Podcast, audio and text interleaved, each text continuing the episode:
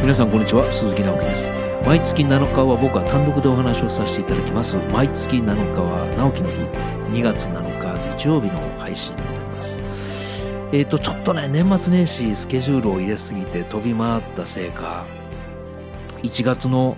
第2週あたりかな。あの新潟に行く仕事があったんですけど里山十条っていうところね岩佐徹さんと会う約束があって新潟行ってきたんですけど帰ったあたりからちょっと一気に体調が崩れまして、まあ、熱も全く出ないんで流行り風邪ではないんですけどなんかこう咳がねちょっとこう止まんなく なっておいおいと思ったんですけど、えー、もう今体調もだいぶ戻ってきましてただちょっと声がお聞き苦しいところがあるかもしれませんけどもご了承ください。まあ最近ですねちょっとびっくりしたこう現象が起きてましてまあもう実際使ってる方もいらっしゃると思うんですけどクラブハウスっていうね新しい音声メディアが1月の末に日本でも一気にこう広がりまして実際は去年の5月6月ぐらいにアメリカではオープンになってたらしいんですけどなぜかこの1月の末の時期に一気に日本に広がりましてね。もうあれよあれよといろんな方たちがまあ僕あの特徴を語れるほど使いこなせてませんし一応登録はしてるんですけどまだ2回ぐらい知り合いの部屋に、まあ、部屋っていうらしいんですけど知り合いの部屋にお邪魔したぐらいでもう全くノータッチと言っても過言じゃないんですけど要はあの、まあ、ツイッターの音声版なんていう人もいらっしゃいますしまあ要は音声のコミュニケーションですよね。で面白いのが喋ってる内容がまあ後に残らないもう喋りっぱなしだったりですとかえこんな人が来るのっていう方が、部屋に訪れてきて一般の方とこうやり取りをするとかですね非常にこうスピード感があって面白いメディアで個人的にはもう大歓迎というかねいよいよ聴覚の時代が来たかっていう気がしてます。まあ、僕自身は遡ったら2008年からまあ、講演家が仕事の著者と今でもお付き合いしてるんですけど、まあ、毎日毎日いろんなところで講演をされてる人だったのでこれはもうポッドキャストっていうねもう今でこそ知られてますけど2007年8年っていうのはまだやってる方もほとんどいらっしゃらなくてまあその著者に提案した時も何ですかそれはっていうレベルだったんですよ。でところが、まあ、今からもう13年経つんですけどおかげさまで非常にあの当時リスナーが増えてくれまして、え、ピークの時は13万人まで行ったんですね。でなぜこの数が分かったかというと当時僕は所属してた出版社の、え、公式サイトをのところから通過しないとその番組が聞けないような仕組みを作ってもらってですから登録者数っていうのが分かったわけですよね。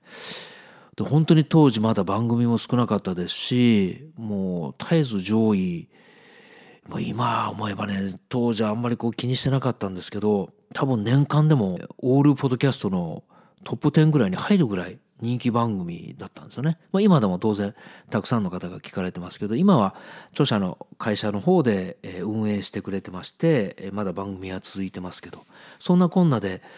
もともと耳から聞くっていうのがもう中学生ぐらいからねラジオに凝った少年だったこともあって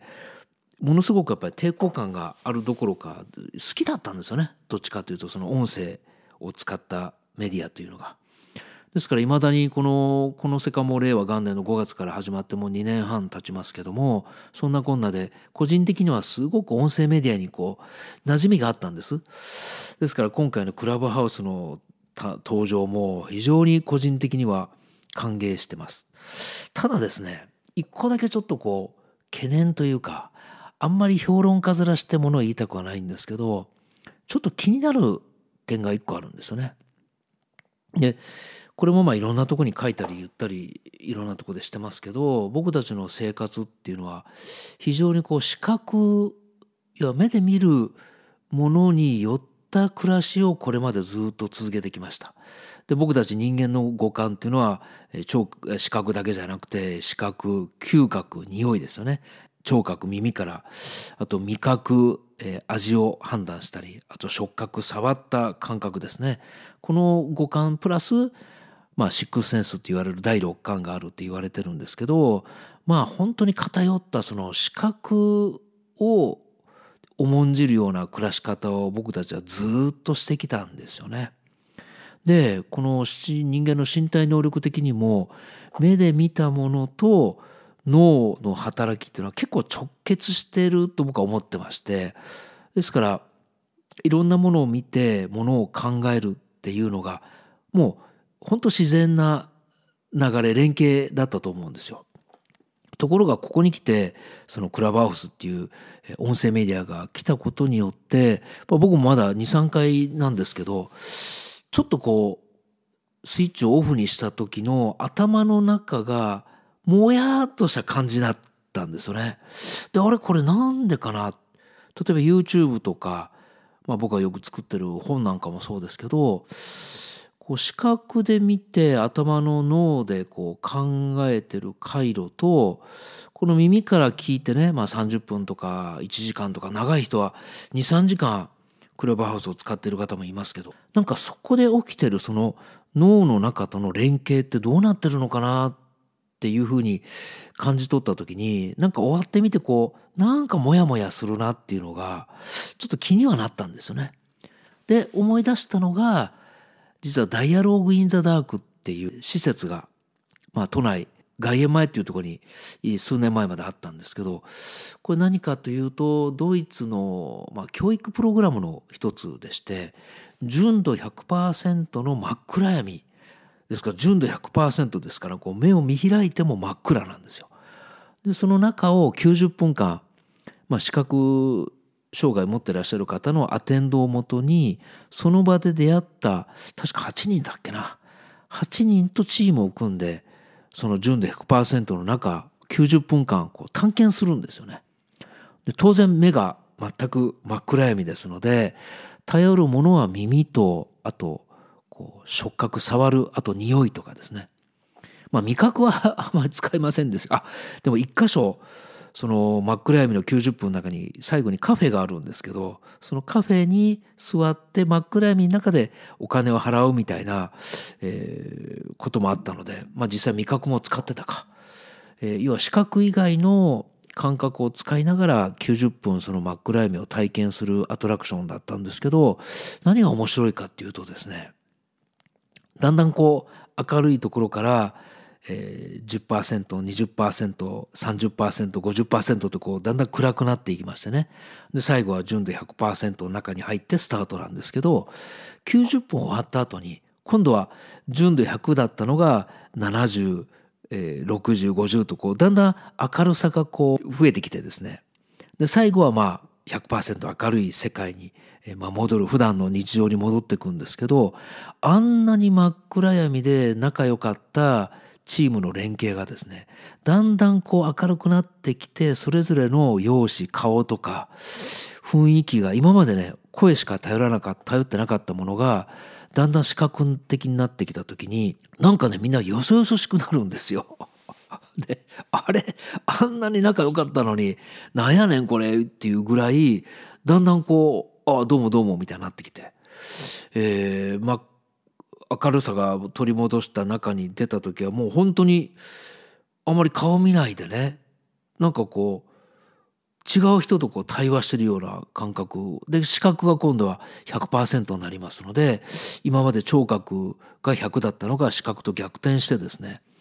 まあそういった非常にこう面白い反応が僕は8回ぐらい行ったんですけど毎回そこでうーんと思う瞬間だったんですよね。それを今回このクラブハウスでも思い出しまして本当に僕はまだ2回、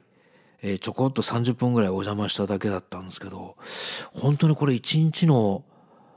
大半例えば6時間とか7時間とか10時間とか耳だけでねでこれある方がおっしゃってたんですけど視覚っていうのは例えば寝てる時は当然目を閉じてますので、えー、働いてないわけですね。ところが聴覚っていうのは起きてようが寝てようがもう